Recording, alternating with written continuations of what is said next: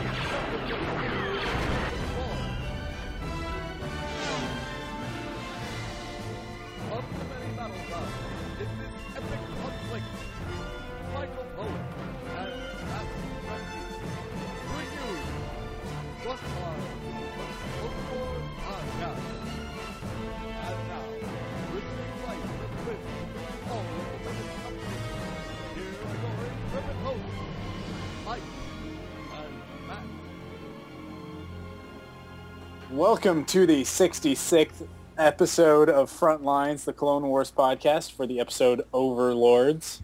Uh, I am Mike Cohen, your po- uh, your Frontlines podcast host, and with me is my co-host Matt Krinky. Hey, what's going on, everybody? Clone Wars fans. Yes, we're going to be talking about Overlords, and wow, Mike, we're taking a a whole different spin on this series right now, and Oh, dude, it's ridiculous. yeah, this is like, yeah, we can't even. Let's just wait until we get to the uh, the episode, and uh, let's hit it though. Let's let's get right into the news. Awesome, let's do it. I'm just a simple man trying to make my way in the universe. This is just the beginning. I think it is time we demonstrated the full power of this station. I have my orders from the Emperor himself. He has something special planned. This is where the fun begins. I think we've got something, sir. Good luck. You're gonna need it. All right, and the first thing we got going on, Mike. I mean, there's not a ton of news going on, uh, so as you can tell uh, by our rundown here. But uh, Legoland. Uh, did you get a chance to go to Legoland when you went down to? LA? I didn't know because Okay. it's because it's closer to San Diego, right? Right. Yes. Yeah. So no, we uh, that was sort of one of the options.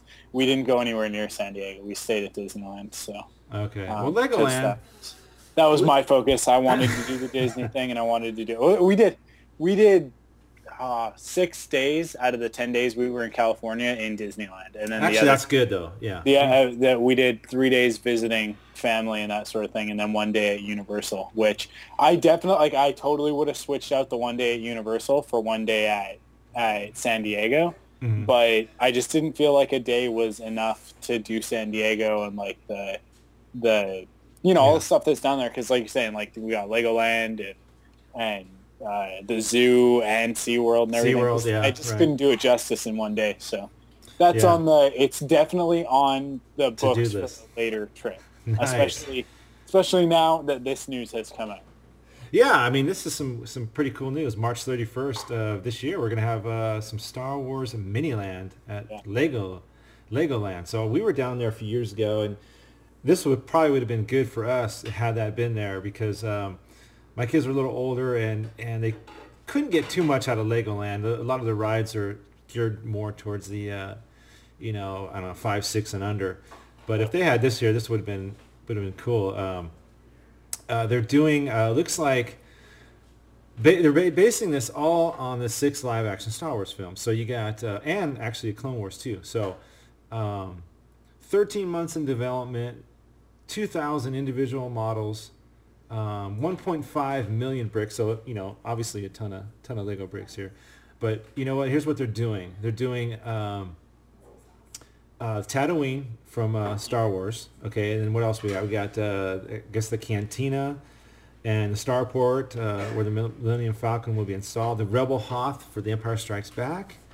Uh, they're doing Endor from Return of the Jedi. And then the prequels we have uh, Naboo, Geonosis, Kashyyyk, and Mustafar. And then the Clone Wars they're going to do Christophsis. So um, I thought I put some pictures in here, but I didn't. But in any rate, Legoland, and it's pretty. It's a pretty big deal. This it's a lot of news Yeah. about that going down here. So, anybody that's going down there uh, might want to check out uh, or to San Diego. Check out Yeah. Legoland, man. March 31st. Some uh, Lego stuff going on down there, and who doesn't love Star Wars Legos? Come on, even though they're a little expensive, yeah, you know. that is the pricier of the collecting yeah, to be Yeah. into, but uh, but definitely definitely awesome stuff. You know what I find with Lego that's the hardest is uh, is finding a place to put it. yeah, that's true. because it yeah. takes up a lot of space. Like I've got uh, over on my filing cabinet, I've got the the episode three Jedi Starfighter with the hyperspace ring, the Obi Wan Kenobi one, Okay, yeah. um, and then I've got uh, let's see, Anakin Starfighter from Clone Wars, uh, which was the first Clone Wars Lego set that they did Mhm. and uh, oh, I've got an Indiana Jones one, the truck scene, and like that's all on there. And every time I go to look at new Lego stuff, I'm always like, yeah, but where would I put it? Yeah. Because like that's where all my Lego stuff is, and it's full. So I'd have to put something away in order to put something out, right? Right. Which just uh, I don't know. That's always difficult. I always find that really difficult. Yeah, I got to put them up. Uh, my sons usually build a lot of Legos, and they put them up. Uh, I had to build a shelf around there, uh, um, Mm. towards the ceiling of the of the bedrooms, uh, just to keep them away from uh, their friends and stuff because they'll want to come in and mess with them. And Yeah. I have the big X-wing, the big uh, I want to say almost two two thousand piece uh, X-wing, and uh, Yeah. man, it, just moving that thing around, you, you, stuff starts to fall off because Yeah. it's just so heavy. And Yeah. uh, but yeah, Well, and you know really what? The- with the Star Wars Lego, it's so difficult for me because um, I want to display it as the set that it is. But the thing with Lego is that you take it apart and you rebuild it, and you take it apart and you rebuild it, right? Mhm, right. But that doesn't like when you get the Star Wars Lego, you put it together once, and then it just kind of sits out. Yeah, If you I gotta display it. Yeah. Yeah, if I bought a different Lego set, then I'd maybe get a little bit more enjoyment out of it. Mhm. So I don't know. I just don't buy that much in the way of Star Wars Lego. Yeah. Mostly, anymore. mostly what I get, and it's harder to come by now. But just this past Christmas, actually, they released a new uh, the mini scale uh, ships. Oh yeah, yeah. They released the uh, the the Jedi assault ship. So the the little assault gunship thing, Right. um, or shuttle assault Shuttle, shuttle. right. Say. Um, so I got that. That's the that's the latest Star Wars Lego set that I've got. But again, like even with that stuff, there's so many of them now that it's hard to find a place. Yeah. Yeah. So. Yeah, Legos. I love them. A little expensive, but uh, anyway, yeah, Legoland. No, man, they're gonna have uh, that should be kind of fun. Like, you know, the models obviously are gonna be gigantic. You know. Oh got- yeah, you know, you I'm looking at some of the stuff online here, and like yeah. the Millennium foot- Falcon is huge. Yeah, big. You know, they got a what six, seven foot tall Chewbacca and and, Yeah. and you know life size R two. So it's it's kind of neat. Those are kind of fun. Uh, other news: uh, fans of Qui Gon are going to be happy about the new comic coming out. Um, it's called uh, The Dark Side, and it's uh, actually it's called Star Wars Jedi: The Dark Side. It's going to be a five issue series um, written by Scott Allie and uh, uh, the art is by Mahmoud Asrar. And uh, yeah, comics, and it's kind of funny how those came together. You know, we get Qui Gon now in Clone Wars, Yeah. and uh, we get a comic now. So uh, You know what? Uh, I hate to be the one to, to point this out to everybody, but uh, there is this little thing happening. It's coming up pretty quick, uh, within about a year's time, I think, called Star Wars 3D. And in case people didn't realize, they're starting with Episode One. Yes. So Yeah, yeah. what you're seeing here is a really, really subtle marketing push Mhm. towards Episode One coming out in 3D, and uh, it's it's actually been pretty skillful because it hasn't been too on the nose. And until until this got announced, until this comic got announced, I was kind of just like, oh, cool, they're bringing Qui-Gon in. But then the second that this comic got announced, I was like, oh, well, that's why Yeah. because they're they're trying to push towards uh, episode one coming out in 3D, and uh, they're they're essentially what they're doing is starting the marketing hype before they start the marketing hype, Right. without letting anybody know. So if like as we'll discuss when we get into this episode uh, into Overlords, not only did it feature Qui Gon, in Obi-Wan's vision, but it also featured Shmi in uh, Anakin's vision, Yeah, was that was wow. voiced again by Pernilla August, who Yeah. played her in the movies. So this is something that Lucasfilm was obviously feeling uh, was worth putting the money into because you're getting two name actors to come do a kids show, uh, and they're not going to make that kind of investment without some sort of without some sort of backup. Like Right. you know, like there's a reason why they're doing it. Yeah. Um, so Well, look, look at something to think about. yeah, just in your point alone, look at the look at where the Clone Wars is going, bringing all these Episode One characters in. We got Darth Maul that's going to be coming All at back. once. Yeah, All at. Yeah. and who knows? It, it, this Darth Maul thing might come back in 2012. You know, uh, maybe in the Clone Wars next season, or, or you know what I mean? Um, Hmm. End of this season or, or next year, maybe you know, maybe next year. Uh, that, who knows when they're going to revisit it? But like you're saying, all this is pushing towards that 2012 episode 1 3D. So yeah, clever stuff there. This is going to be on sale, this comic book, by the way, uh, May 18th, 40 pages, uh, $2.99 standard. But uh, it's um, looks like it's set 21 years uh, before the events of Star Wars Episode 1.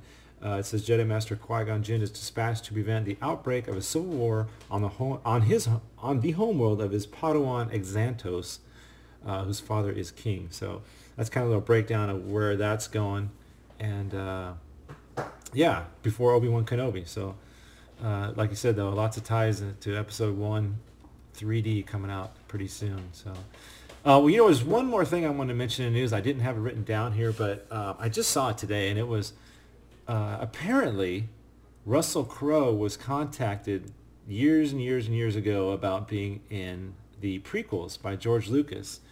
And uh, I got a little outtake here. It's about 30 seconds long. Take a listen to what he has to say about it.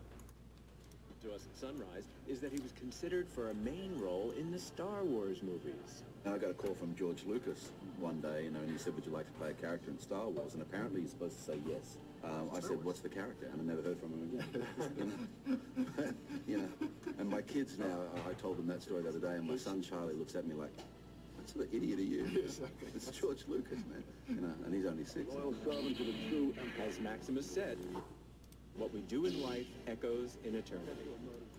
And I thought that was kind of funny, Mike, because here is Russell Crowe, and, and he talks about this phone call apparently. Yeah. And he says, um, to, you know, George Lucas asked him, "Hey, uh, I want you to be in Star Wars," and instead of saying jumping on it, he goes, "Well, what, you know, what's the character?" Yeah. Almost like George Lucas would say, you know, how dare you ask about it's Star Wars? You're gonna obviously say yes, but Yeah. it was kind of funny, and uh, I could see him doing something in the prequels. I mean, obviously my favorite movie of his was Gladiator, and you kind of heard a little clip of that, but uh, he does well with those period things, and I, I'm sure he could have pulled off something really good with with the prequels, but. Alas, it was not meant to be because uh, he did ask what the character was, and, and that was the last he heard. That was the last phone call he got. And even his kid, like he said, was saying, "What are you doing, Dad? It's George Lucas. Say yes. It don't matter."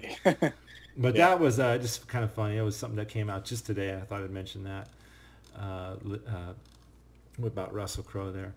Anyways, on to collecting though. Uh, You know, we've been talking a lot, Mike, about um, the vintage stuff, um, and I just had to mention that over at rebelscum.com, um, they have a interactive menu, and it kind of works pretty cool. If you're into the vintage stuff, you can go over there and find this um, interactive menu where you can kind of see every figure that's out right now, uh, what they look like. You can actually click on the character, and it'll give you a whole breakdown of, uh, you know, the year it was released, what the, the, the card number is, and a bunch of other details about the figure. And it's a really cool, really cool thing, especially for collectors.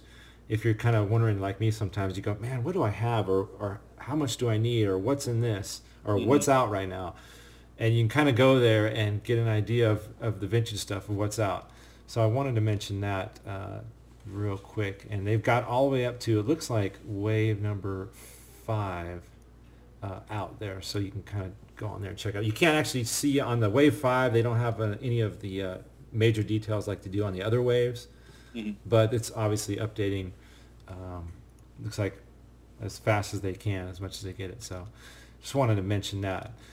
Uh, a couple other things, Mike. Uh, T-shirtbordello.com. I was checking this out the other day, and they got some interesting T-shirts ranging from $8.99 to $14.99. and uh, there's I got four of them here I wanted to talk about. One of them is called uh, The Sons of Anakin, and on the, it's actually a rocker. If anybody's familiar with the Sons of Anarchy TV show, it kind of takes that uh, takes that cue. Sons of Anarchy is the top rocker. Tatooine would be the bottom rocker. It's got Darth Vader uh, with a lightsaber and a kind of a fist grabbing. Um, a couple other good ones they have uh, is a a stormtrooper helmet with a little tear, a blue tear right on one of the uh, right below one of the eyes, and it says, "I had friends on that Death Star." uh, a couple of the good ones here. You got "Han Shot First, uh, written in kind of the Star Wars logo. Uh, that's going to be a popular one, I'm sure. And the last one is the Admiral Ackbar cereal, and it's got Admiral Ackbar, and he's eating a bunch of looks like Tie fighters and uh, stars and uh, whatever. So, kind of some fun shirts there. You know, I'm kind of a t-shirt guy. I got tons of Star Wars t-shirts, uh, and there's got some and pretty cheap too, eight to fourteen ninety nine. Not too bad uh, for some of these Star Wars flavored t-shirts. Uh, last thing, uh, Mike, and I know you're an artist, Mhm. and Acme Archives has a couple of new prints, and uh, I don't, they're not exactly available yet, and these are obviously high dollar type items. I think they were running around three ninety nine. I think it was per per print here, but they got a couple of neat ones. Uh, the artists Jerry Vanderstelt and Stephen Daly, and they've done these um, prints, and one of them's from Return of the Jedi. Actually, they're both Return of the Jedi, if you think about it. One kind of cool print is showing the cutscene. Um, We just got the cutscene from the Blu-ray about Luke and uh, him kind of working on his lightsaber, and this one's actually looks like he's using the Force. Is that what you looks like to you? It kind Yeah, of looks like he's using the Force to put it together, or you know, hover the, the pieces of his lightsaber around with a um, image of kind of Darth Vader looking up in the background and R2D2 behind him. Kind of a cool little cool cool print there, especially now that we know this scene's coming and you can kind of get an, another feel of how another interpretation Totally. of what that scene is. And then the other one, of course, is Boba Fett blasting out of the Sarlacc pit. He's kind of wrapped in tentacles and he's got his flamethrower. Looks like it's uh, shooting out as he's trying to get out. And that's always been a point of contention with fans is, you know, did he ever get out of that Sarlacc pit? You know, what's what's canon here, Mike? What's going on? Is he out of that thing or what? George said no. George did say no, didn't he? George Yeah. said no. Like he specifically said no. So Isn't that funny? He said no to that, but um, you know, it's like Darth Maul. He'll, he'll bring back and yeah, and uh, yeah, it's interesting. But yeah, that's yeah, it's that. a little odd. It's a oh well, that's his universe. Uh, what anything else ca- catch your eye though, uh, as far as uh, collecting or anything out there that It's you? nice. No, no, not, Not really. really? No, this past week's been kind of quiet. Yeah, yeah. Like I said, we've talked about the last couple of weeks. We're kind of waiting on Toy Fair, and it's getting around the corner. And we've gotten a few things from UK Toy Fair. Um, you know, you talked about it last week. The Republic shuttles coming out. And they got some new uh, uh, Revell models that are coming out that are kind of neat. But uh, we're waiting on the big New York Toy Fair. We'll see what comes out of there. So No, I mean, like right now, I'm really just waiting for a couple of the new waves to come out. Uh, Wave 8 Mhm. is one of the ones I'm waiting for because it's got the new Obi-Wan figure in it. right, yes, The new Obi-Wan Clone Wars figure. yes, right. Uh, and it's got that new... yeah, I don't have a Cad Bane yet, so I might pick this one up because he comes with Todo 360. Todo 360, yeah, yeah. Uh, but yeah. Uh, no. That's just images. They don't have any uh, dates for that yet, right? Because I'm still like trying to get Wave Four now. It's just images. Yeah, Just Rebel images, yeah. just got some up for review, but uh, let's see. 2010 Clone Wars basic figure waves 3 to 5 revealed. I think this is stuff that we already all know about. Yeah. Uh, but you know what? Like, I'm just waiting to see some stuff from Toy Fair this year of some stuff that we may have just seen in the episode Yeah. we're going to discuss because there that. Yeah. are some very cool character designs and there's some really interesting stuff that's sort of pointing towards the future of the Clone Wars Yes. uh, that undoubtedly will make it into action figure form sooner or later Yeah. and uh, and hopefully sooner rather than later Mhm. Oh yeah. we'll get into that once we once we're talking about the episode Okay. Well, since we're, uh, should we just get into it now? sure let's do it All right. It's time for the recap.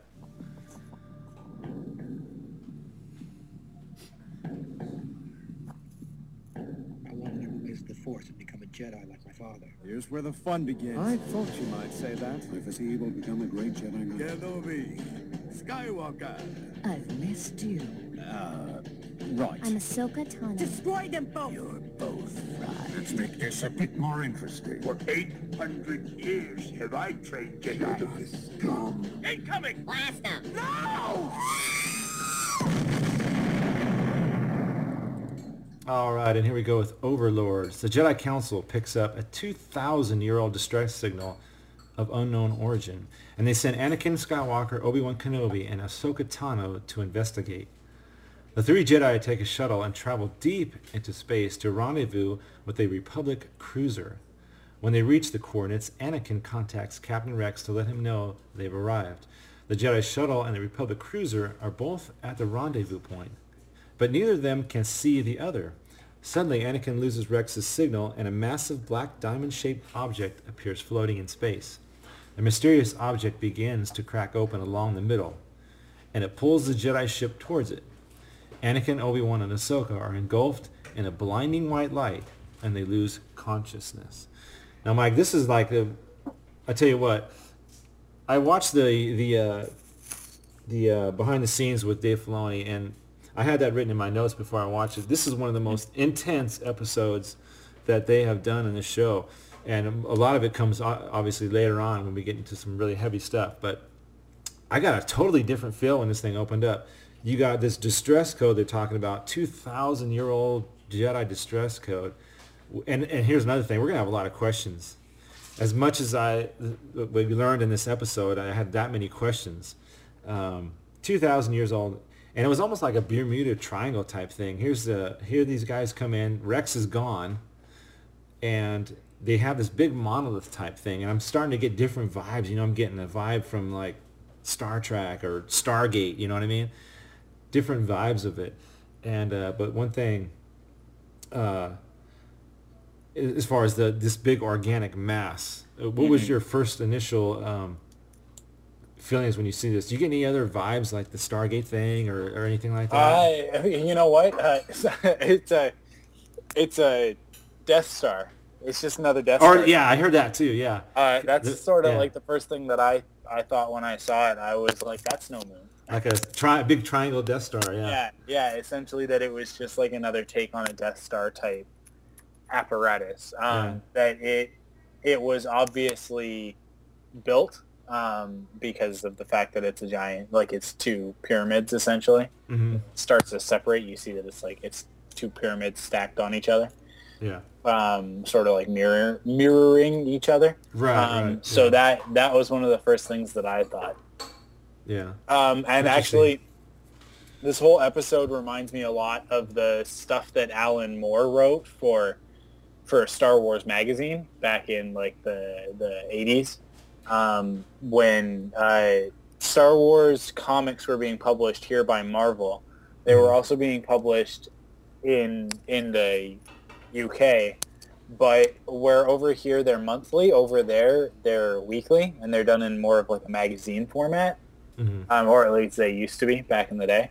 Yeah. And so there were a whole bunch of stories written that actually didn't make it over here until much later, until Dark Horse re-released them as Star Wars classics. Um, that were written by Alan Moore, who some people might know wrote Watchmen and uh, Did he do V for Vendetta? yeah, Okay, stuff yeah. like that. Right. And uh, so he wrote a whole bunch of these really, really out there, weird, esoteric Star Wars stories back in back in the day when Marvel was publishing that stuff. And this episode to me feels so much like that because there's actually one story that he wrote. Uh, Til- Tilatoy or something like that, some, Mhm. some weird name like that, throws a shape. That's what it was called. Oh, okay. It was like this weird, incredibly odd. Like you wouldn't know it was Star Wars except for the fact that it was appearing in a Star Wars comic of like these Yeah. weird gods, like these Uh-huh. weird space gods doing weird stuff that didn't make any sense. And it only made sense to Alan Moore because Alan Moore is a crazy, crazy dude. And this episode really feels a lot like that because even the, the design of the character of Daughter, who we'll get to in a second, looks like the design of one of those characters from that that comic that I was just talking about. Mm-hmm. So Okay. Yeah, I think you put it best though. The uh, the Millennium Falcon uh, getting sucked into the Death Star. A lot of people talked about that. Yeah. Uh, after they saw this episode, yeah, direct reflection on. Good point. Good point. Um, go ahead though. Uh, okay, the Jedi wake up still inside their ship, unable to restart the engines or determine where in the galaxy they are.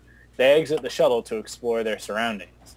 They find themselves on an unknown world with lush green foliage and floating mountains. A mysterious voice asks Anakin if he is the one, and the Jedi turn to face a tall and beautiful woman glowing with white, uh, with glowing white skin and long green hair. She calls herself daughter and repeats her question to Anakin. The Jedi are confused and don't know what she is talking about, so she orders them to follow her. So we get introduced to the daughter, and uh, you know we talked about this big organic mass, and apparently it's it's got you know, and there's actually no animals, but there's there's plant life. There's they're Mm-hmm. talking about changing seasons, uh, and we'll get to why. I guess I I have an idea of why I think the ch- seasons are changing. I think everybody is probably on the same page, but uh, we'll get to that in a second here. Uh, the three Jedi follow daughter along the mountain path, and Obi-Wan and Anakin notice that the Force has a strong presence on this planet. Daughter puzzles the Jedi further by telling them that she is taking them to the Father, and that they are the ones who guard the power. Suddenly, a giant rock comes crashing down on them. Anakin pushes daughter out of the way, but the two of them are now separated from Obi-Wan and Ahsoka. Daughter leaves, and she orders Anakin to stay put and wait for her, but he decides to follow her anyway, while Obi-Wan and Ahsoka head back to the ship. And I like how Anakin noticed that there was a strong presence of the Force. So right away we're starting to get ideas. Uh, this is a, I mean, we kind of knew this already, but um, this Force planet, and the daughter talks about the brother causing the uh, the avalanche. Uh, so things are starting to come about here, and some of these some of these shots on this planet, though, the the sweeping shots that they do is are, are what's really fun to watch. Where they, the, it's almost like a helicopter type cam, where they they follow the uh, the group as they're walking, and it kind of pans along with them. Some of these shots are, are really cool. Uh, great stuff. Um, just had to mention that. Go ahead. Uh, Obi-Wan and Ahsoka return to the clearing where they landed, but there is no sign of their ship. The son, a tall, bald man with red eyes and dressed in all black, appears behind them. He asks them if it is true that Anakin is the Chosen One, and he issues a foreboding warning about events that are to come. Thunder booms in the distance and it begins to rain. The son advises the Jedi to seek shelter from the storm. Then he transforms into a giant winged creature and flies off. Obi-Wan and Ahsoka take cover in a nearby cave as lightning strikes the ground around them. Something. You didn't do as you were asked. And what was that? My sister said to wait. Did she now? Well, we were unfortunately separated. We'd like our ship back if you don't mind. Not yet. Is it true that he is the chosen one? What do you know of such things? What is about to happen shall occur whether you like it or not. You are Sith. Sith. yes. And no. The storms here are quite lethal. If you want to live, I suggest you find shelter. What in the universe was that? I'm not quite sure. And there it was, Mike.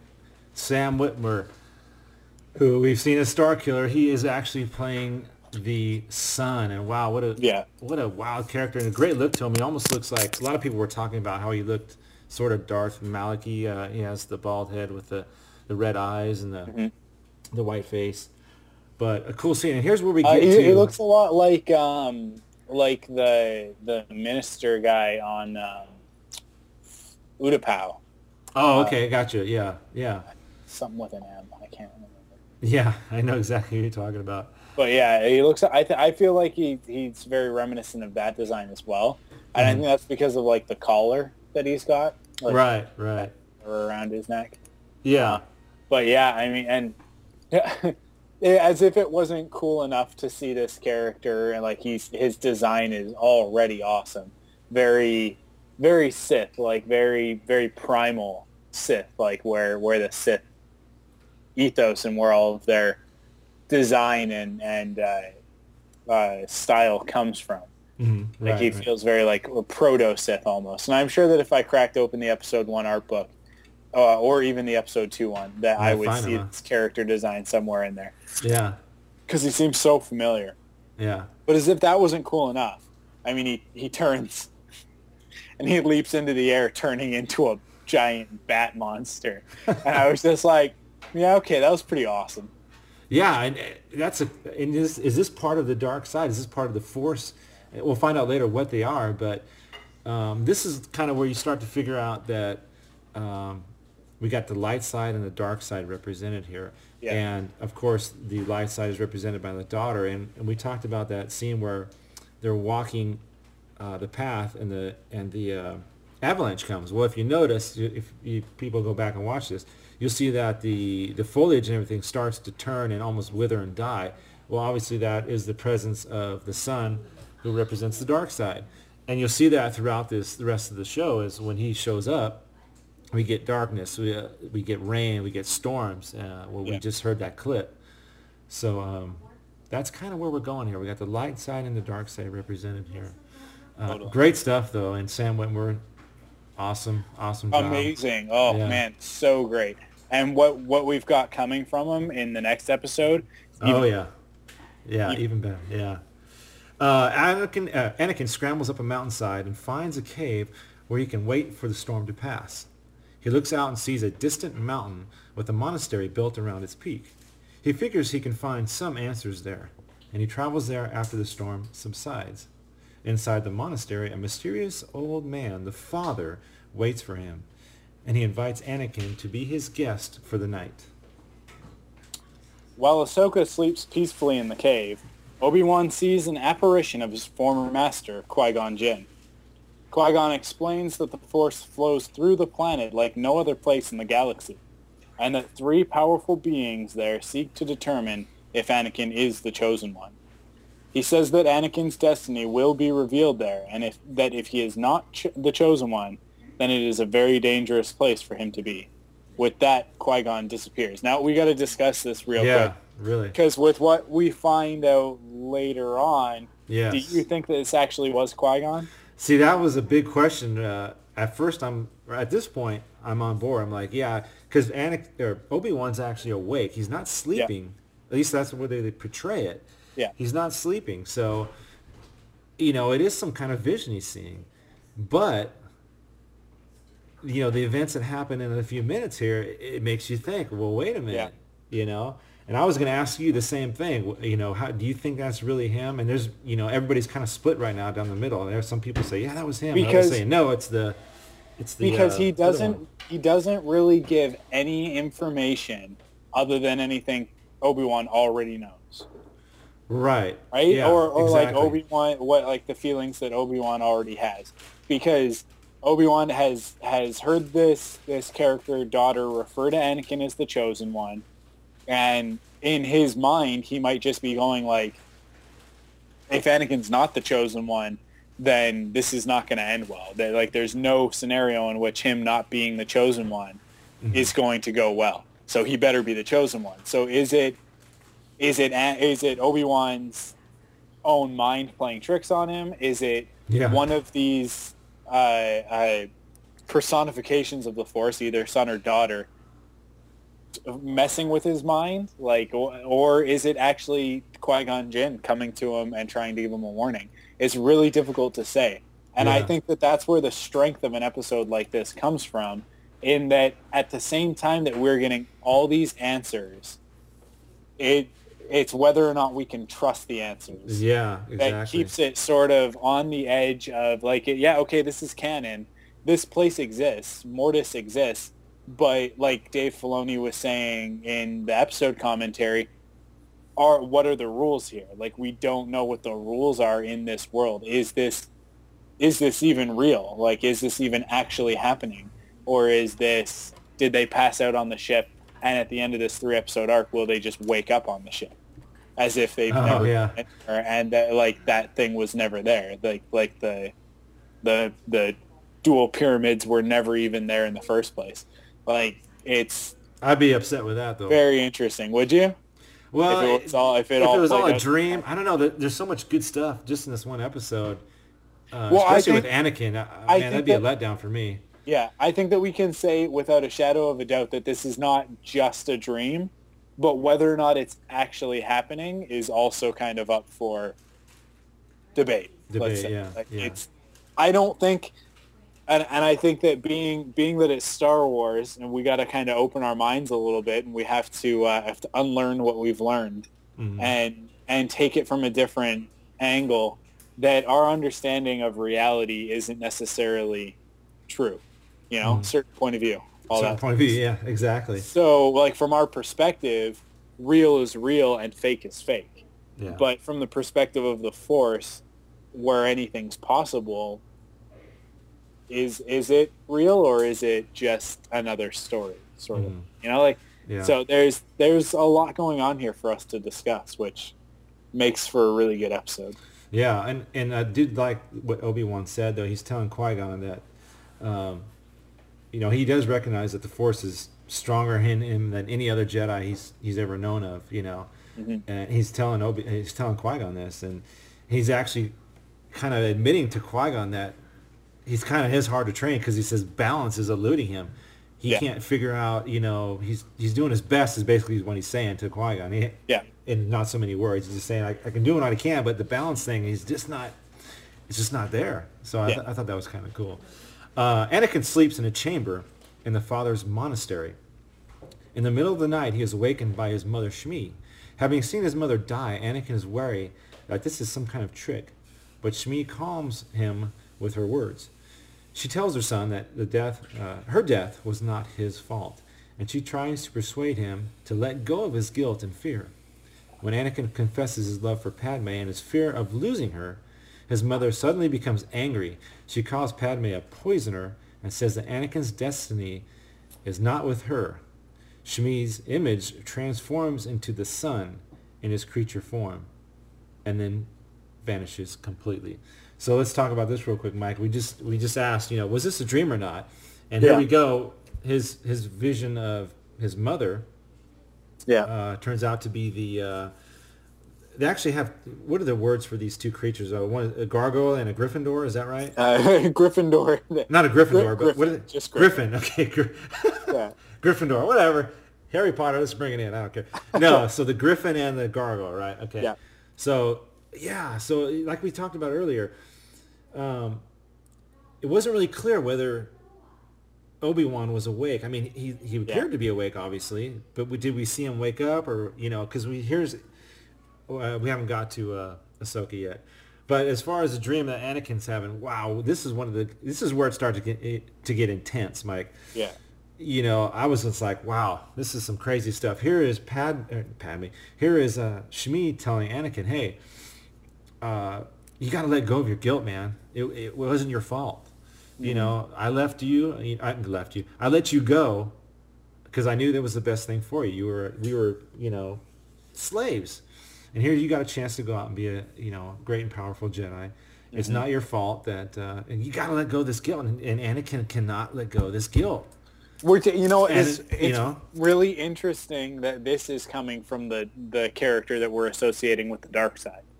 Yeah, Right? That that son is is the dark side representation, and yet he's telling Anakin, "You need to let go." Yeah, So- yeah, that's what I thought was interesting. Yeah, Like, yeah, that's the dark very, side. Yeah, Like, um, now I can't remember because I just watched the the clip today. I don't. I think it's in the in the clip from the next episode where he calls him a Sith, or does he call him a Sith in this episode in Overlords? no, it wasn't. It's, it's in the next one. It's in the next one Yeah. where he calls him a Sith, and he's like outraged by it. He's like, "I am not a Sith." Like he's like, "I'll destroy the Sith." Yeah, And it's like so. What the Sith have done to the dark side is even even to this being who's like a, a pure representation of that element of the Force like what they do is a perversion. So like Yeah, the Sith yeah. just really can't win. Even even the dark side of the Force, which is the the source of their power, is in, in agreement with the way that they use it. Yeah. Which which I think is a really interesting way to look at it. And like I said, like there's so much in this episode that just opens up whole new avenues of discussion. It's it's amazing. It's like we're we are actually just now being let in on so many of the secrets Mhm. of of what the force is and what what makes it up and and uh, and I think that this might even point towards some stuff in the uh, in the new Jedi Order, stuff like the unifying force and Mm-hmm. Oh, and, yeah, yeah. and that there is no light side or dark side, but just the you know the the human intention Mhm. that makes it one or the other, and that can corrupt. Mhm. That that it's not the force itself that corrupts, like uh, that corrupts in the way that the Sith are corrupted, but just the when you're given that power, it's just your mind that corrupts you. Okay, and it's yeah, just that yeah. like once you've tapped into that power with the Force, that you know, as Qui Gon says, your focus determines your reality, right? Mhm. And so that that corruption with that much power, your your self image is what starts to taint you Mhm. like that. And that's why you see a character looking the way that the Emperor does and Oh yeah. that sort of thing. That it's like it, it maybe it's not the dark side that's doing that to them, but they're doing it to themselves by their actions, by the way that they're they're living, you know. Mhm. Right, right. So What- that's what I'm saying. Like, there's so much in this to talk about. There's just Yeah. so many new topics of discussion, and because it's like you answer one thing, but all that does is lead you into a room with five more doors. You know? Yeah, exactly. Like, yeah. So It, you know, and another thing too is, um, I like how here's like you like you were saying. Here's almost the- you know the dark side represented by the son, telling Anakin, and they do this a couple times in this episode. You know, your destiny is is not what you you think it is. I mean, it's not with Padme. Yeah. She is. You know, she's gonna lead you down a bad path, and and obviously, you know, he's he loves his mother. He loves Padme. He's not he's not gonna hear it. Just like any any guy's not gonna hear something like that. Especially a younger guy, you know, they don't want to be told, you know, Yeah. this is the way it is, you know. So, you know, I can kind of kind of relate to that a little bit, not not listening to what's going on. So, man, some great stuff. Uh, I'll continue here. Back in the cave, Ahsoka has a vision of herself in the future. Her adult, uh, adult self cautions her that Anakin has planted seeds of the dark side within her. She tells Ahsoka to leave the planet and warns her that she may never see her future if she remains Anakin's Padawan. Obi-Wan wakes up Ahsoka from her dream, wakes up Ahsoka from her dream, and she worries that Anakin may be in trouble.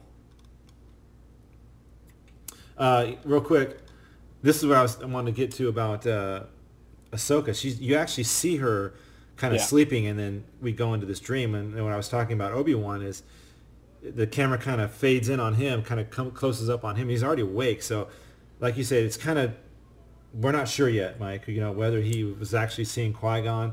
Yeah. He's, you know it's who, like I said, a lot of a lot of answers and a lot of questions. Uh, Yeah. coming in this episode. Well, here's here's something really interesting with with Ahsoka's vision is that uh, Ahsoka is wearing the clothes that she's wearing in reality Mhm. as as her older self, Oh right, which right. is something I find really interesting because something that we see with Anakin and Obi Wan is that over the course of the years they've changed their outfits substantially, right? Like they, they go from one thing to the next. Right. And they don't wear like even as Jedi, you don't wear the same thing your entire life. So this is something that I don't know if maybe if maybe the, the I don't want to say it because I don't think that it's true, but maybe the animators were being just kind of lazy. They just they just took the model and the textures that they already had and the design that they already had, and they just made her a little taller and yeah, it just made her a little bit taller and and gave her the longer head tails and the different the different face and head essentially. Right. But put it on the on on just a slightly elongated body. Mhm. Or if it was intentional, and I think I feel more so that it was intentional that that maybe this just be this was intended to be a vision of what Ahsoka thinks she will look like when she's an adult, Mm-hmm. and that where like this this might seem like new information, um, Ahsoka's smart, and I think that we're supposed to understand that by this point. That like Anakin, she's a very gifted Jedi, Mhm. and like Anakin, she's going to be privy to information uh, that might that she might not actually know on the surface. You know, Yeah. so she might just be sensing these things inside of herself and and sort of through the the inferences and that sort of thing that we've gotten from from Plo Koon and some of the other Jedi that she spent time with, she might be subconsciously realizing these things about herself, and not as much the Force, you know, creating a vision for her to see. So, um, I don't know. It, there's sort there's arguments for both sides of it, and you can kind of see see both sides of, of whether or not these are real visions or whether or not they are just like manipulations of Yeah. of That- the, of these characters' minds, like that that father, son, or daughter, one one of the three of them, or possibly all three of them at one time, are messing with these characters. That's what I was going to ask you. Do you think that was uh, her vision uh, of herself? Was that a creation of the son or the daughter? That was a question I had. Or Yeah. was that a, just a dream, uh, a I- vision that she was? Because she does she she does see visions. Yes. She's able to do that. So, um, yeah. Like, you know what? I think there's a there's a very distinct visual cue when someone's having a vision, Mhm. and there's a very distinct visual cue when somebody is seeing a force ghost, and uh, we didn't see either of those in either of these things. Mhm. what we right. saw was a ghost, not a force ghost, but just a ghost, just a straight up ghost of Qui Gon Jinn. He Yeah. was not. He wasn't particularly blue colored. He wasn't. Uh, he didn't have that shimmer around him that Obi Wan and Yoda do as ghosts, Right. and even Anakin at the end of Return of the Jedi. Mhm. Uh, there's there's a there's a really distinct visual cue for that, so that we know that it's a Force ghost, and we did not see that with Qui Gon. In fact, I've been kind of wrestling with this because I feel like there was something weird going on with his eyes, where they seemed like kind of blacked out almost in some in some of the scenes. Hmm. And I got to go back to it and, and take a closer look and maybe blow it up on my computer and, and and take a look at his eyes. But I feel like they might almost be like black on the outsides instead of white. You know, like where the whites of his eyes would be is is black. Mhm. Um, I have to take a look at it again to see. But Yeah, I I just didn't notice that. I just feel like there was something going on with his eyes, and if that's the case, I mean, I'll also I'll go back and I'll look at at Shmi and I'll look at um, I'll look at the Ahsoka vision as well and see if that stuff is in there because I just feel like there's something more going on here that it's not as cut and dry Hmm. as Yeah. as we're meant to think it is. Interesting. Yeah, that's a good good thing. I have to go back and look at it myself. Yeah. Uh, go ahead, Mike. Uh, let's see, where are we? Uh, just after Ahsoka's thing, right? Yeah, after the nightmarish vision, that's where we're at. Just before the clip. Yeah, okay. After the nightmarish vision of his mother, Anakin approaches the father with his lightsaber ignited and accuses the old man of being a Sith Lord. The father claims to be much more than a Sith or Jedi. He calls himself a Force wielder, then takes hold of Anakin's lightsaber blade with his hand and forces it back into the hilt. He reveals to Anakin that he and his children are the most powerful Force users in the galaxy, and that he keeps them there in order to maintain the balance between light and dark. He also seems very interested in Anakin's destiny as the fabled Chosen One. Anakin claims that he doesn't believe in the prophecy, and, the, and Father agrees to let him and his friends leave if Anakin completes a test that will determine the truth. There are some who would like to exploit our power. The Sith are but one. Too much dark or light would be the undoing of life as you understand it. When news reached me that the Chosen One had been found, I needed to see for myself. The Chosen One is a myth. Is it? I should very much like to know. Why don't we find out together? Pass one test, and I shall know the truth. Then, you and your friends may leave. Man, I love the way this scene started out, man. Tell you what, here- here's Anakin coming up to this father with his lightsaber right in his face, and it was just like, like real slow, kind of almost like he did in, in Episode Three. Just kind of, you know, he thinks he's here in the presence of a Sith Lord, and uh, we heard in that clip too that here's even Anakin who doesn't even he doesn't even believe in the the chosen one anymore you know, and that was kind of a shock to me that that uh, you know here's Qui Gon who told him, at least I think he told Anakin back long ago, hey, you're you're the chosen one, man. You're the one that's supposed to bring balance. Yeah. And all these years later, um, here's Anakin who's who thinks it's just a myth now, and he doesn't actually realize you know what he's supposed to become, or and maybe this is some of the frustration that Obi Wan's feeling too when he's talked to uh, Qui Gon, and he said, hey, he's just not getting it. I mean, he's a great Jedi. Don't get me wrong. He's just not getting on what his true potential is. Um, but man, fa- fantastic scene with the father here, and he's basically telling him, "Hey, like we talked about earlier, like the son and the daughter represent both the light and the dark side, and I'm what he represents is I'm not even sure. I guess just he's like the overseer of everything. Um, what'd you get about this? Uh, and, and they're all force wielders, which is weird because he grabs the lightsaber, which was a great scene too, and it kind of just throws it back in his in his hilt, and it Yeah. goes out. You know, cool scene. What'd you think of this whole father, son, daughter force wielding thing? Yeah, it was really interesting. Um, actually, just in the time that that clip was playing, I opened up uh, a file of, of the episode and just looked at the character's eyes.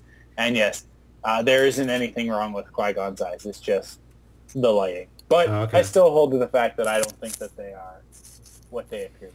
Mhm. Um, uh, mostly because of this scene that followed it, which is the scene of, of father sort of showing his true his true colors Mhm. and what he actually is as a force wielder. Um, it's really interesting. We've we've now just come off of a three episode arc about the Night Sisters, who are force users that are not Jedi or Sith, um, and and we go into yet another arc about force users who are not Jedi or Sith. So, yeah, yeah, exactly. Yeah. um, I I think that we're we're meant to be uh, sort of discovering a much larger world here. Oh, than, yeah, than yeah. that we thought that Star Wars fit into. So um, I, I think that that that season title yet again similar to last year so when season four comes around and they give it a moniker like secrets revealed or bounty hunters Mhm.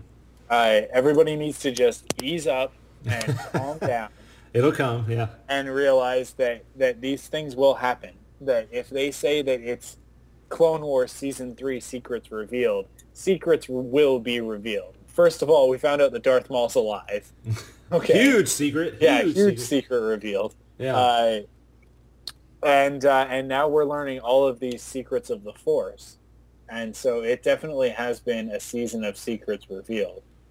Um, yeah, it's interesting. I'm I, I'm glad that this isn't a one-off episode, and that this is in fact a three-episode arc. yeah. uh, that this would like it's really the end. it's yeah. interesting to see that by the third season, what they're essentially doing is they're not doing single episodes anymore. Oh, no, no. Yeah. Um, if you take a look at everything that we've seen this season, every episode I think has tied into another episode. Right. Uh, whether it be from season three or not is is kind of up for grabs. But um, I'm fairly certain that if we went back through the, the episode list, uh, every single one of these episodes has tied into something else. Mhm. Because the one, two, three, four of the last ones have all tied into other stuff. Uh, oh, sorry. Yeah, okay. So the last four, and then the one coming up. Right. Uh, let's see. Episode 11 tied into another storyline. Uh, so 10 was what? Heroes on both sides. Uh, did that tie into something else? Maybe Well, not directly, but it had stuff from other stories. Yeah, a lot of them were either prequels or, or sequels to other other stories, whether it be in this season or, or last season or season one. Yeah. Yeah. Yeah. Yeah, uh, let's see. Uh, Hunt for Ziro tied into the season finale of season one. Yeah. Uh, Evil Plans tied into that episode as well, to Hostage Crisis. Hostage Crisis, yeah. Uh, Assassin, Assassin was a one-off, wasn't it? Yeah. Right. Right. Yeah. That was the one with uh Nope, it tied into it tied into the whole Ziro story as well, because by the end of it, we find out that uh, that, scene. they, that it was all yeah that the Aurra Sing thing was all tied into the Ziro the Hutt story. So Mm-hmm. uh, yeah, I mean like every single one of these episodes is tied into another episode. The uh, the Academy was tied into the episode that preceded it, which means that corruption was tied into the episode that came after it. like none of these Yeah. none of these are one-off episodes. They're all uh, sphere of influence. Now let's see, sphere of influence might have been one-off. Yeah, I don't I don't know. It definitely kind of breaking the mold from season one where they were just one offs. Yeah. Now we're getting, like you said, into these arcing stories and uh, delving into some really deep stuff. Yeah, I think you know what I think that because Supply Lines was a prequel to Ambush, so I think that you know what I Sphere of Influence was the was the only single episode of the season so far. Mm-hmm.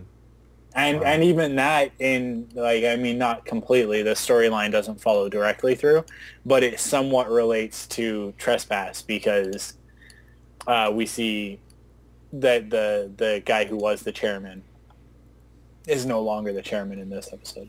Right. And I think that that's sort of addressed it at some point or another. Mhm. But yeah, so Wow. really interesting to see that the series has gone in that direction. That that it's not about one-off episodes anymore. Now it's all about these Yeah. overarching stories. Which Yeah, season one, yeah. like if we go back to season one, I think like half the episodes are one-off episodes. Oh yeah, yeah. Um, or at least they were originally shown as one-off episodes. But now we know them to be part of two or three episode arcs. So Yeah. I don't know. Maybe that's kind of the way that is because rookies would have been a one-off episode at one point in time, but now it's not. yeah, yeah. Like- going, going back, yeah. yeah. So But that's good though. I like that. I'm, you like you said, I, I can't see this. I would I would be upset if this ended like this and we didn't get to Yeah. see anything else. Yeah, So this is great. And then you know the scene ends with uh, with the father telling Anakin, "Well, you know, you don't believe you're the chosen one. Here you go. Let's let's take a test, and we'll, Yeah. we'll truly find out uh, where your destiny lies." So uh, uh, I'll continue as Obi Wan and Ahsoka walk along the planet's surface. Night turns to day, and the entire landscape changes around them. Ahsoka continues to worry about her master, but Obi Wan assures her that Anakin will be fine. Then, out of nowhere, two giant winged beasts swoop down from the sky and grab them. Here we go with the Griffin and don't the, you hate it when that happens? Out of nowhere, a giant winged beast swoops Yeah, the sky these beasts come at him. Uh, yeah, the Griffin and the Gargoyle. I got it right this time. Yes. yeah. Uh, okay. Uh, let's see. The father brings Anakin to the center of a large open arena at the back of the monastery. Seems familiar. Um, I kind of like episode two. Yeah. Uh, his children fly in, carrying Obi-Wan and Ahsoka, and set down on opposite ends of the floor. The father has ordered them to kill Anakin's friends, and he leaves it up to Anakin to decide which of them will live. The sky begins to change, and light shines through the floor as Anakin draws on the massive amount of Force energy around him. He is able to force both son and daughter to release their captives. Then he slams them both into the wall of the arena. Both creatures get back up and advance on Obi-Wan and Ahsoka, but Anakin throws them to the ground. He forces them down onto their knees before him, and they transform back into their more human-looking forms. The father tells Anakin that only the Chosen One could have controlled both of his children. He orders everyone else to leave them alone, and he privately reveals to Anakin that he is dying. He claims that he is that it is the destiny of the Chosen One to take his place and maintain the balance between his children.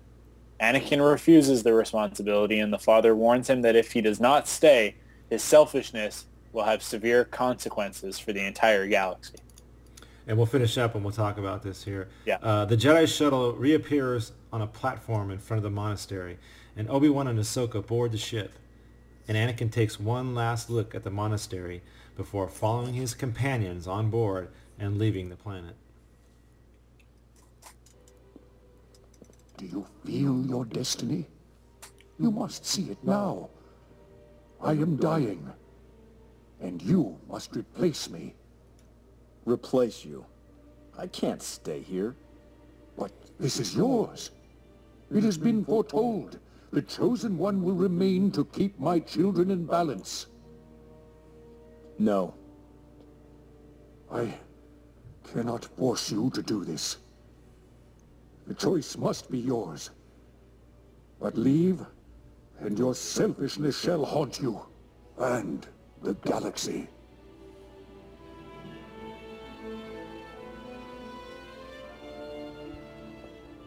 Ready to get out of here?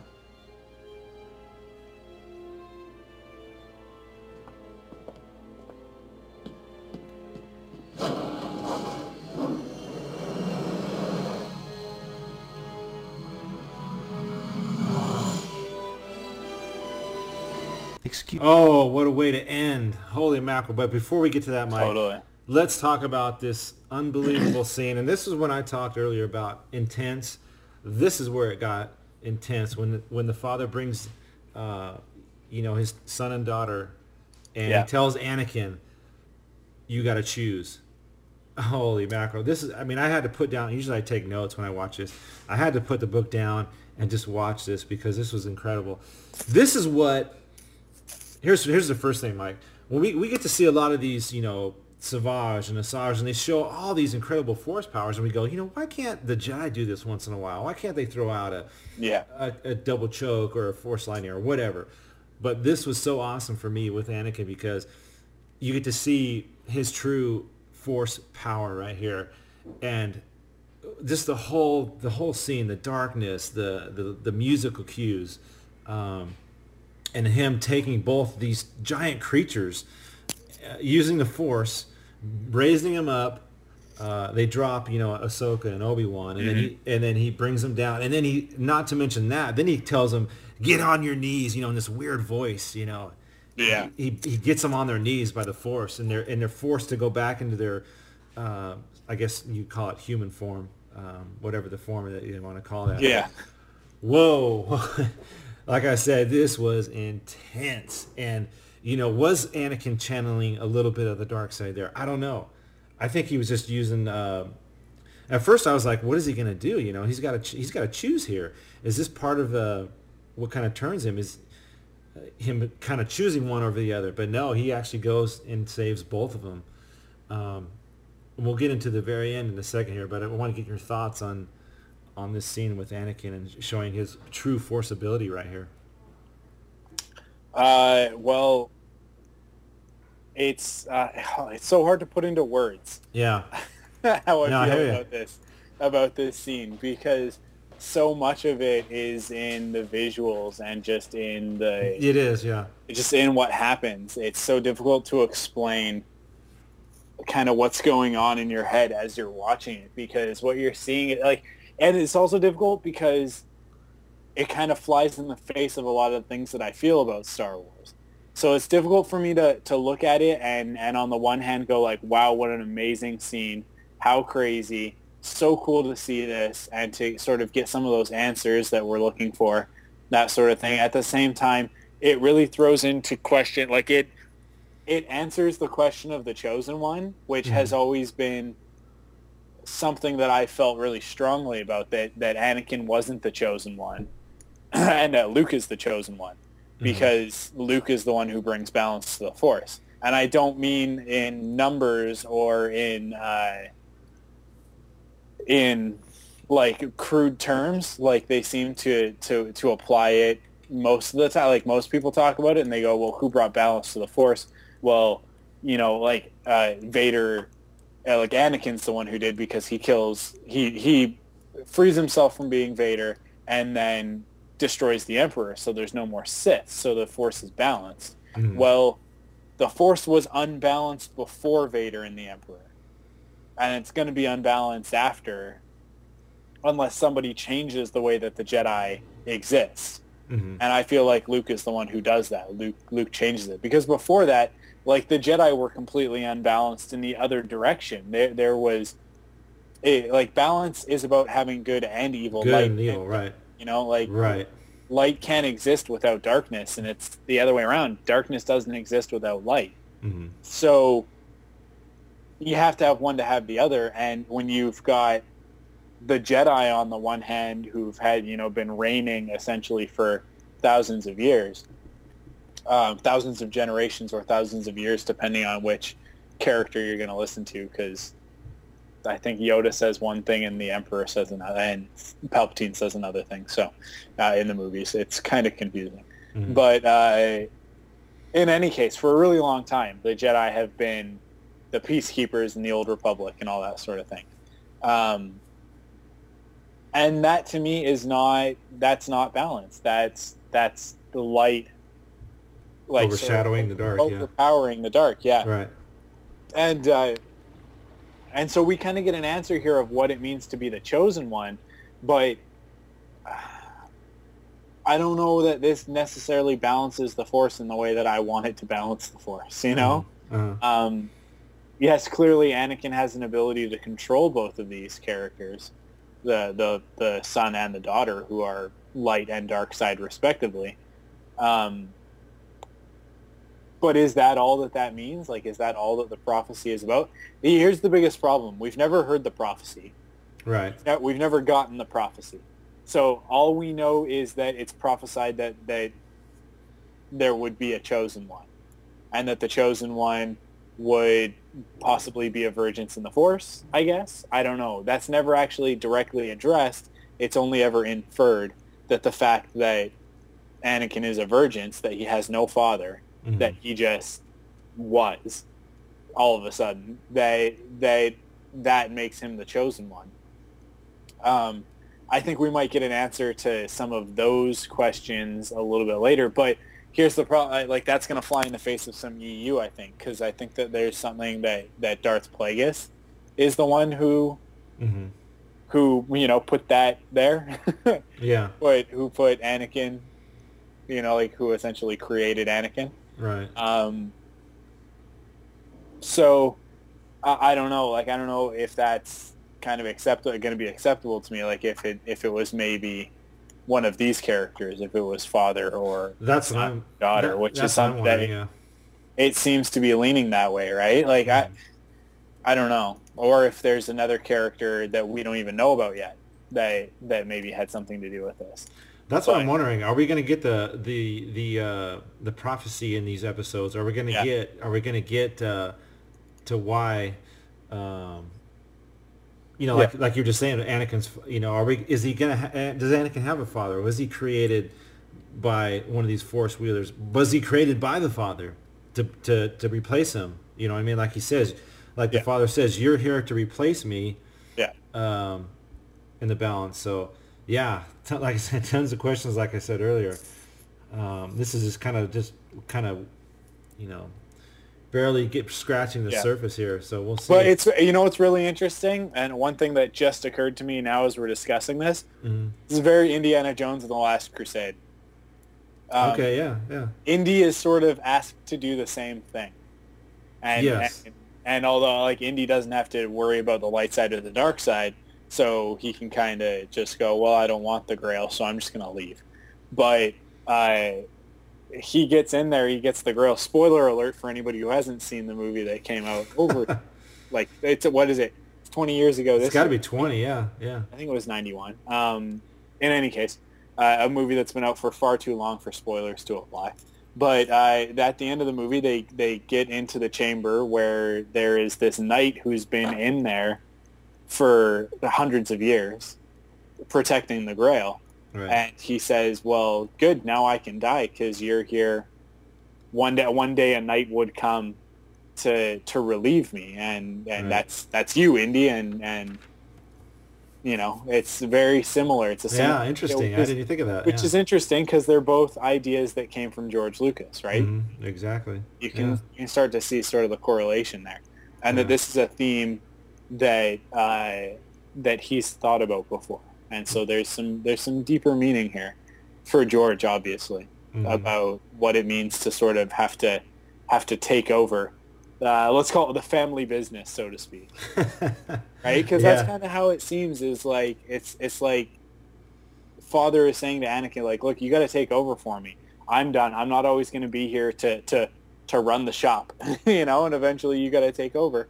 And Yeah. he's saying, no, I don't want to. I want to Yeah. go be my own person, which um, which is a really interesting thing to look at. And I think if I if only I knew George's uh, his biography a little bit better, and I could sort of pull from that and see if maybe there was something akin to that in his in his history that maybe he's pulling this story from. But you can tell that there's clearly something Mhm. that there's that there's some deeper aspect to this for George Lucas. Uh, that it wouldn't it wouldn't appear in two of his biggest works in such an apparent way if that weren't the case. Mhm. Oh yeah, yeah. There's a whole lot of like taking up the mantle and that sort of thing Right, right. that that he shows in a lot of his stuff. I mean, Qui Gon does it to Obi Wan. Obi Wan does it to Luke. You Mhm. know, Right. Luke says to Leia that if he doesn't make it back, that it's going to be her job. Like, there's a lot of that. Like, if I can't finish this, you're going to have to finish it for me, Yeah. sort of thing. You know, Yeah. really interesting. Interesting stuff, yeah, and and uh, like you said, Anakin is shows that, that he is he is the chosen one because he Yeah. can basically tame, for lack of a better word, tame both the light and the dark side. And it's I'm gonna it's gonna be kind of funny to see or interesting to see what uh, you know. Obviously, Obi Wan and Ahsoka saw this, Yeah. So now they know he's the chosen one.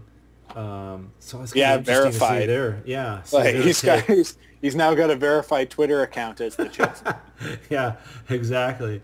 So wow, interesting stuff on this stuff, and and I like I said, I'll say it again. It was for me it was very intense. Uh, some great stuff. Musical cues were big in this episode. We saw Oh, huge, amazing. episode one with Qui Gon. We got a little bit of that, and, and of course There- you heard the very end. There's a little bit of the Emperor. There was Yeah. a little tiny taste of it a couple of times in the episode of that that that tone that he has, uh, like that that musical tune Right, from right. Uh, Return of the Jedi. Mhm. That was just yeah, it, oh man, sort of that theme of the dark side. Oh, yeah, and that there was was the theme of the Force as well. So Yeah, and then of course at the very end you got just a slight hint of the Imperial March as the shuttle Yeah. is flying away. Oh wow, what a way to end it! Great stuff, great stuff. Anyway, that is the recap for Overlords. Um, so I'm really looking forward to seeing where this goes. We got two more episodes to delve into this Force wielders and the Father and the Son and the whole uh, chosen one thing. So Mhm. this was just number one. So let's uh, it's time for the mailbag, huh? Yep, let's All do it. right, let's see what we got. Excuse me, but might I interrupt you for a moment? Metropolis Comics is a new breed of comic store. We're cleaner, brighter, we're constantly adapting, providing you with all the toys and comics you're looking for. Transformers, Star Wars, Marvel, DC, Magic the Gathering, Yu-Gi-Oh, Gundams, vinyl toys, t-shirts and comics, movie toys, World of Warcraft, G.I. Joe and comics, comics, model supplies, statues, graphic novel, which is just another way of saying comics. We're right across the street from Metrotown, but hold on, wait a minute. Did you say that you don't live here? Well, now you don't have to. Metropolis Comics and Toys is opening an online store. Did you just jump for joy? Stranger things have happened. For instance, some people badly want to shop with us online, but then they forget the website. Don't let this happen to you. www.metropolis-comics.com. www.metropolis-comics.com. The Secret Stash online. Uh, everything's under control here. Situation normal. What happened? We uh, had a slight weapons malfunction, but uh, everything's perfectly all right. We're fine. We're, we're all fine here now. Thank you. How are you? All right, I wanted to to point out uh, as far as the mailbag, I just we- I wanted to point out a couple of uh, Facebook posts, and uh, Mhm. the first one is Andrew Layton Workentine. He says, uh, "Clone Wars is awesome. Even though I'm living in Asia, I have still seen every episode, and I hope the creators make lots more episodes." And I also have a question: Is there going to be a season four? And uh, I believe I responded to him on the Facebook, but uh, there is going to be a season four. There's going to be, uh, like we learned earlier this year, Mike, um, as many episodes as you know, if was, or as many seasons as uh, as long as we keep watching. You know, as long Yeah. as the ratings are there. I, I mean, obviously, I don't think this thing's going to go nine seasons or anything like that. Um, at least I don't think so. But You don't uh, think so? Oh, I I, could see it very easily going ten.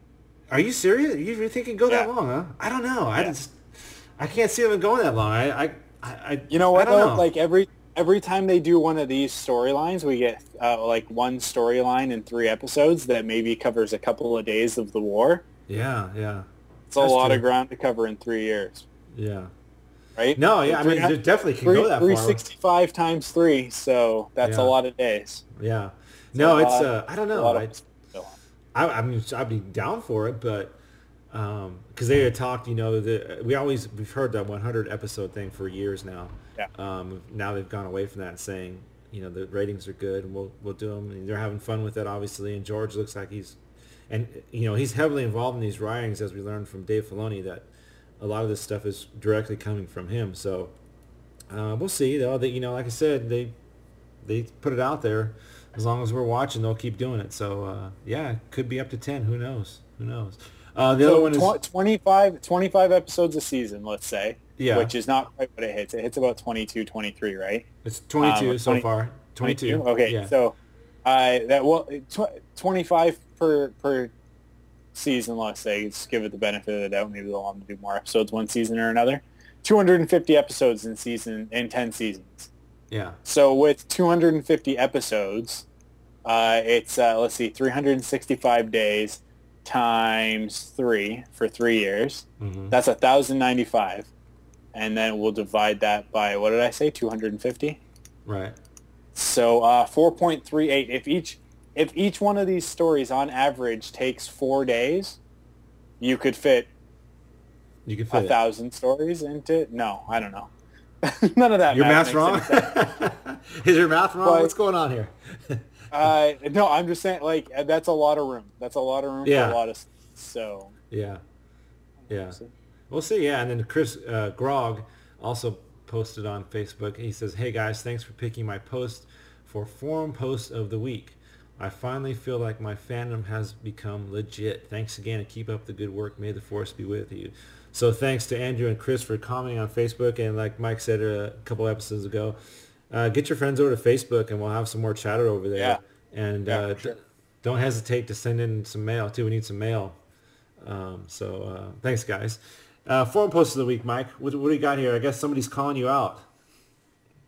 Uh, okay, I do want to call out Mike on something he said in this episode. This is for episode 65.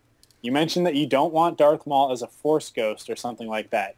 Well, it is possible. In Star Wars Legacy Volume 1 graphic novel, Darth Krayt used Sith, used Sith holocrons to call up four Sith Lords. And guess what? They were Sith ghosts.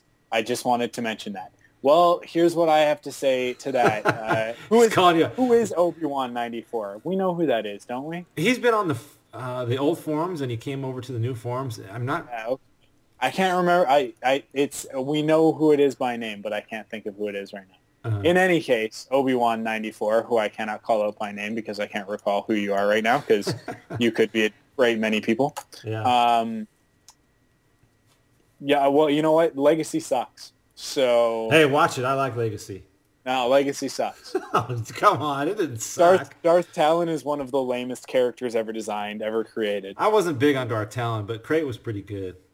And they Uh, did I- they did use they did use the Force Ghost, but of course, you know, we're talking comic books here. You know, this is not any Yeah, George level comics canon. comics don't count for any sort of continuity whatsoever. Yeah. If comics counted for continuity, there would be a whole lot of stories in the Marvel comics that would really screw up our continuity. Yeah. Like the whole timeline would be shot. So, uh, yeah, no, I gotta say that like when it when it comes to uh, my personal continuity, comics come at the bottom of the list, and if it's a comic that I've never read, then it doesn't exist. so, I can't believe you said you didn't like uh, Legacy. I, you know what? I haven't I read like Legacy. Legacy. I just don't like, See, I caught you now. I just don't like the aesthetic of a lot of it. Like a lot of it, it again, and just I don't know. I don't like what's it? Who's who's the Skywalker? Cade, and he's Cade, the, uh, yeah. He's I like don't the- like. Yeah. I don't like him. He's definitely different. I mean, he's he's uh he's got like a force healing ability, um, and he's definitely got the shades of Anakin in him. You know, he's he's he's a kind But of a he bounty starts hunter he first. starts off as not even being a Jedi, right? Like he He's, he's a bounty off, hunter. Yeah. Yeah, as a bounty hunter, and that's all, we're talking what like two generations after. So he's like, is he is he Ben's son? Like, is he Ben Skywalker's son or Uh, he is. he Um, yeah. Ben's grandson? I think he's the grandson. I'm trying to think now. It's been a while since I finished reading that, but um, he's like the third generation down from from Luke, and he gets visions from Luke and all that. So um, yeah, I don't like it. yeah, you're not. It's I just don't All like. right, that's fine. I, I just That's don't fine, like that that's a couple gen. no, just like a couple generations removed from Luke Skywalker, the greatest Jedi who has ever lived, who single-handedly reformed the Jedi Order. Uh, uh, it like his family's already gone wayward. That doesn't make any sense to me, and that that doesn't work for me. Mm-hmm. That just like eh, when it comes to character motivations and stuff like that, I just can't see that happening. Yeah. Uh, so like right there, your entire like with that basis, your entire story is flawed for me. So I find it really difficult to get into that and to to sort of because if I read it and then I liked it, I would have to agree with that as a possible future, and I don't agree with that as a possible future. Yeah. So Yeah, I don't. I don't I- read anything, any comics and all that. Anything I read that's not. I always go Yeah. into knowing. I know this is just for fun, and it's kind of cool to read about what other. I mean, like, are, but yeah, I'll be perfectly honest. I don't agree with any of the future post uh, post Dark Nest Dark trilogy. Dark Nest trilogy is the end of Star Wars for me right now Mhm. because nothing that has come after that has been worth reading, has Mhm. been worth getting into for me. Like everything that I've heard has just been ridiculousness, and so. You, you bring up legacy as, as a point of contention for me, like like to try and call me out, then it's not going to work because I'll just say, well, that stuff's junk, so it really doesn't matter. yeah. Well, it's it's know not what I mean? it's not canon, and I I know he's trying to make a point, but Yeah, you yeah. know, uh, it, it, in all intents and purposes, I don't think Darth Maul is coming back as a as a ghost. I mean, I think he's going to be coming back. Right now, I'm thinking he's the way they talk in that episode. I think he's coming back in, in some kind of a live form, whether he gets you know mechanical Yeah. legs or uh, no legs or whatever. I don't know. So, but uh, um, I kind of, you know what? I see him coming back as as being in uh, kind of like a mechanical chair, like like the throne that that uh, that Nute Yeah. Gunray cruises around on, Mhm. because I could very easily see them taking like having the the Trade Federation because they were currently like at the time that that happened that he died Mhm. or apparently died. I'll use my quote fingers. Yeah. Um, at the time that he died on Naboo, they were technically in control of the planet. So it's very possible that in those last minutes of that battle and everything happening and then like the droid control ship getting blown up and all that stuff, that uh, that somewhere in there, someone from the, the Trade Federation managed to find Maul and keep him alive long enough to to sort of put him in like a Darth Vader sort of situation where he's half machine, half Iridonian. Mhm. So or half Zabrak, whatever you're gonna call him. right. Uh, so like I could I could very easily see it being tied into that and him being attached to some sort of a walking Sith chair thing. But that like that that Sidious doesn't know and like nobody else knows Mhm. that it, that for some reason uh, the Night Sisters know, but you know Yeah, that yeah. it's that it's this big secret and that, that's why. yeah. So that's where I kind of see it going. That's what I see happening. Uh, There you I go. could be completely wrong because I've been wrong before. Yeah. But uh, yeah, That's, all right. Well, there you go, Obi Wan ninety four. There is your rebuttal. And uh, but hey, keep posting though, and call out Mike as much as you want. I don't care.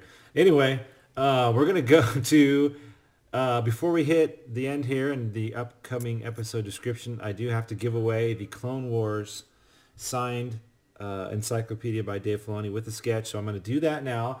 I have about 12 or 13 names. I can't remember um, from the forums. All you had to do was post in the forums. Uh, so I got the names. I'm to be pulling them out of a hat. So without further ado, here we go.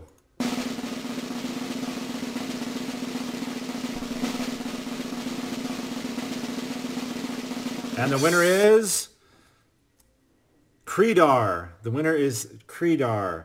I think I'm saying that right. It's it's in the forums. Uh, the the forum name is is Creedar. So Creedar, you are the winner of the Clone Wars Encyclopedia signed by Dave Filoni.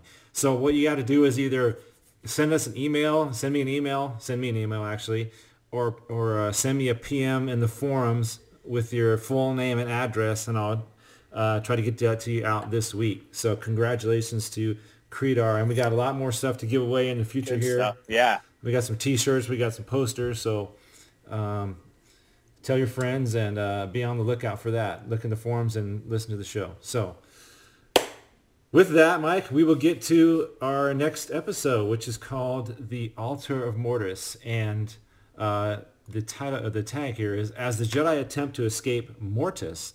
Ahsoka is taken captive as a lure to seduce Anakin Skywalker to join the dark side. As Anakin battles against dark forces, the father attempts to stop a confrontation between his children, which threatens to unbalance the force completely. On an all-new episode of Star Wars The Clone Wars. Look out! Even Jedi can't escape this mysterious planet that easily. We are in the middle of something we don't truly understand. So when Ahsoka goes missing, Anakin's going after her. Ahsoka, let's get out of here. But what if the dark side gets to her first? I don't need you anymore. Don't miss part two of a special three-part Star Wars The Clone Wars event. Secrets will be revealed. Next Friday at 8.30, 7.30 Central. Only on Cartoon Network.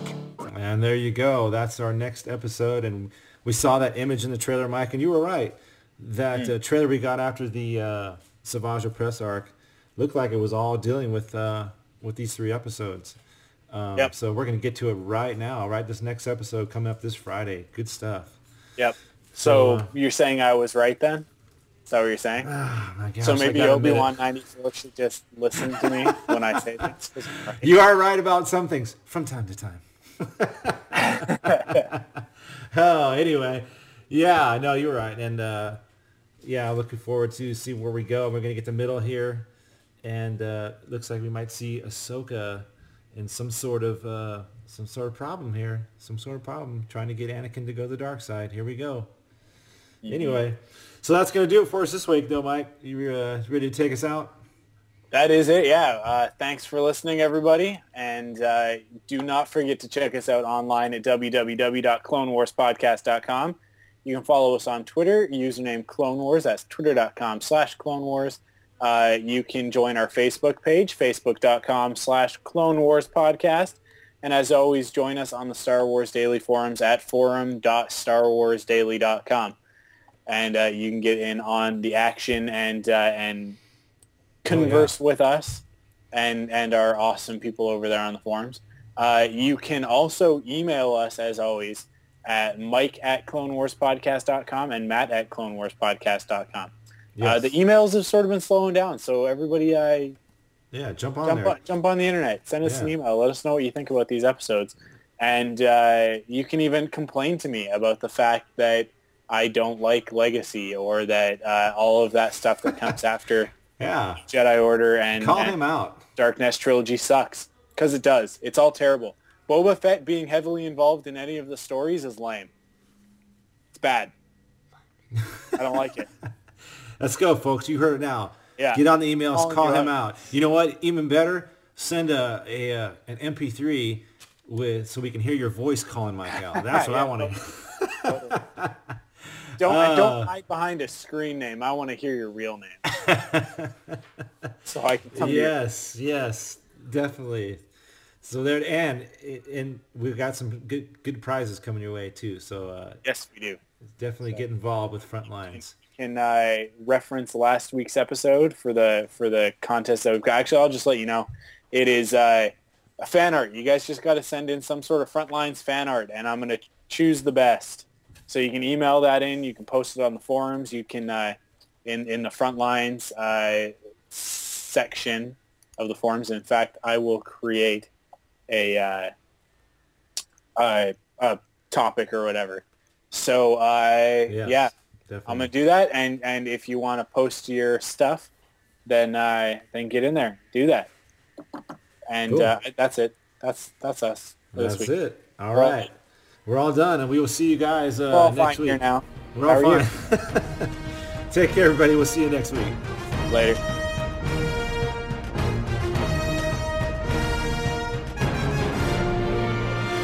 Well, another close to another wonderful show. Obi-Wan Kenobi here saying thank you for listening to Frontlines, the Clone Wars podcast, brought to you, of course, by StarWarsDaily.com. The Force is strong with you all, and it will be with you always.